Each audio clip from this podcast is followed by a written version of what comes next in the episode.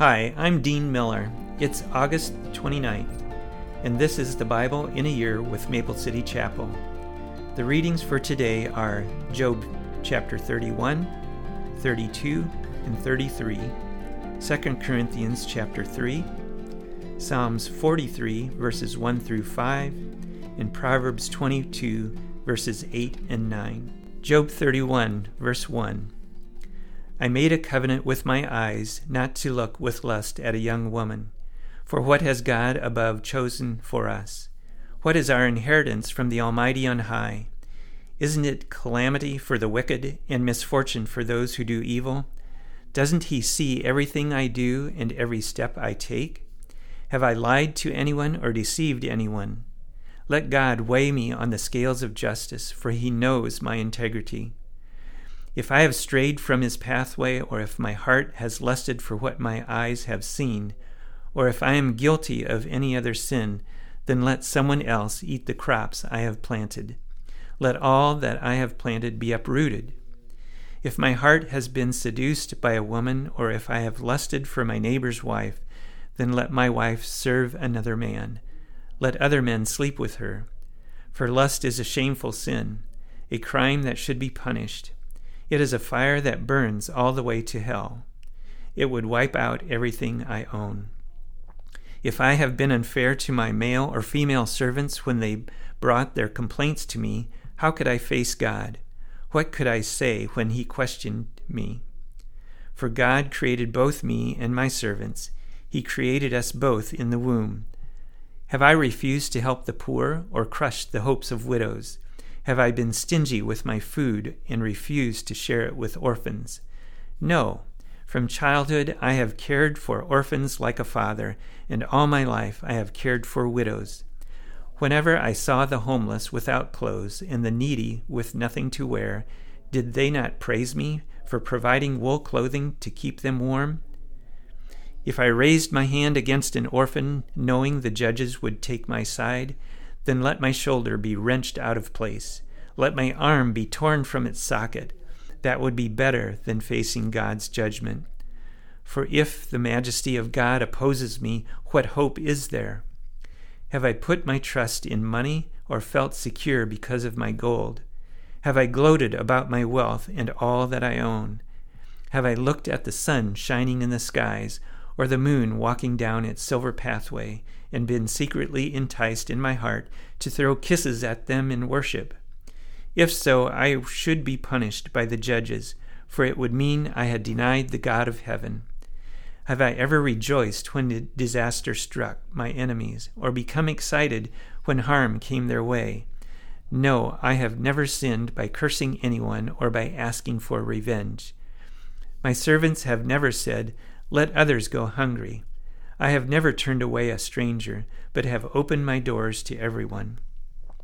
Have I tried to hide my sins like other people do, concealing my guilt in my heart? Have I feared the crowd or the contempt of the masses, so that I kept quiet and stayed indoors? If only someone would listen to me. Look, I will sign my name to my defense. Let the Almighty answer me. Let my accuser write out the charges against me.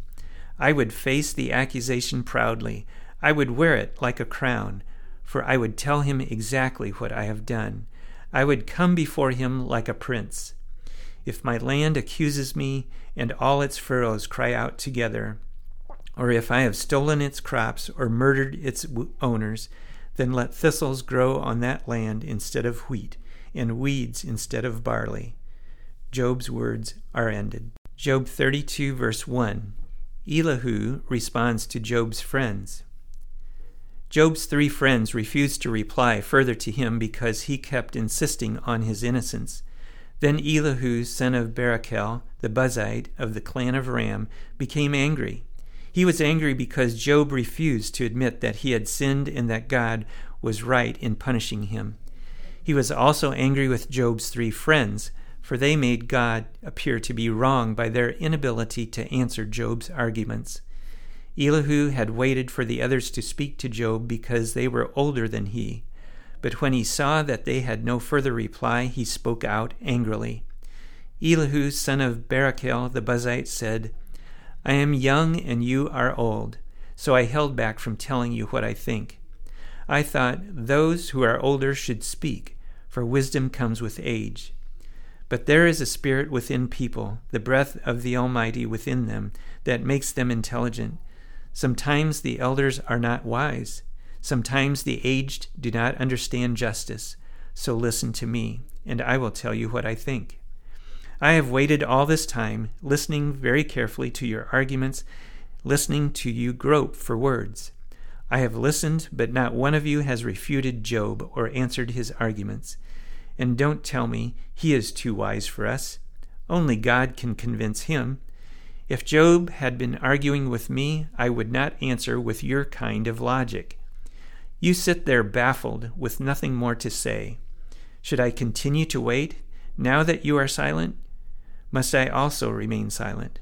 No, I will say my piece. I will speak my mind, for I am full of pent up words, and the Spirit within me urges me on. I am like a cask of wine without a vent, like a new cask of wineskin ready to burst. I must speak to find relief, so let me give my answers. I won't play favorites or try to flatter anyone, for if I tried flattery, my Creator would soon destroy me. Job chapter 33, verse 1. Listen to my words, Job. Pay attention to what I have to say. Now that I have begun to speak, let me continue. I speak with all sincerity. I speak the truth, for the Spirit of God has made me, and the breath of the Almighty gives me life. Answer me if you can. Make your case and take your stand. Look, you and I both belong to God. I too was formed from clay. So you don't need to be afraid of me. I won't come down hard on you. You have spoken in my hearing, and I have heard your very words. You said, I am pure, I am without sin. I am innocent. I have no guilt. God is picking a quarrel with me, and he considers me his enemy. He puts my feet in the stocks and watches my every move. But you are wrong, and I will show you why. For God is greater than any human being, so why are you bringing a charge against him? Why say he does not respond to people's complaints? For God speaks again and again, though people do not recognize it. He speaks in dreams, in visions of the night, when deep sleep falls on people as they lie in their beds. He whispers in their ears and terrifies them with warnings. He makes them turn from doing wrong. He keeps them from pride. He protects them from the grave, from crossing over the river of death. Or God disciplines people with pain on their sick beds, with ceaseless aching in their bones, they lose their appetite for even the most delicious food. Their flesh wastes away, and their bones stick out. They are at death's door, and the angels of death wait for them. But if an angel from heaven appears, a special messenger to intercede for a person, and declare that he is upright, he will be gracious and say, Rescue him from the grave, for I have found a ransom for his life. Then his body will become as healthy as a child's, firm and youthful again. When he prays to God, he will be accepted, and God will receive him with joy and restore him to good standing. He will declare to his friends, I sinned and twisted the truth, but it was not worth it. God rescued me from the grave, and now my life is filled with light. Yes, God does these things again and again for people. He rescues them from the grave so they may enjoy the light of life. Mark this well, Job. Listen to me, for I have more to say. But if you have anything to say, go ahead. Speak, for I am anxious to see you justified. But if not, then listen to me. Keep silent, and I will teach you wisdom. 2 Corinthians chapter 3, verses 1 through 18. Are we beginning to praise ourselves again? Are we like others who need to bring you letters of recommendation or who ask you to write such letters on their behalf? Surely not. The only letter of recommendation we need is you yourselves. Your lives are a letter written in our hearts. Everyone can read it and recognize our good work among you. Clearly, you are a letter from Christ showing the result of our ministry among you. This letter is written not with pen and ink, but with the Spirit of the living God. It is carved not on tablets of stone, but on human hearts. We are confident of all this because of our great trust in God through Christ. It is not that we think we are qualified to do anything on our own. Our qualification comes from God. He has enabled us to be ministers of this his new covenant. This is a covenant not of written laws, but of the Spirit. The old written covenant ends in death, but under the new covenant, the Spirit gives life. The old way, with laws etched in stone, led to death, though it began with such glory that the people of Israel could not bear to look at Moses' face. For his face shone with the glory of God, even though the brightness was already fading away.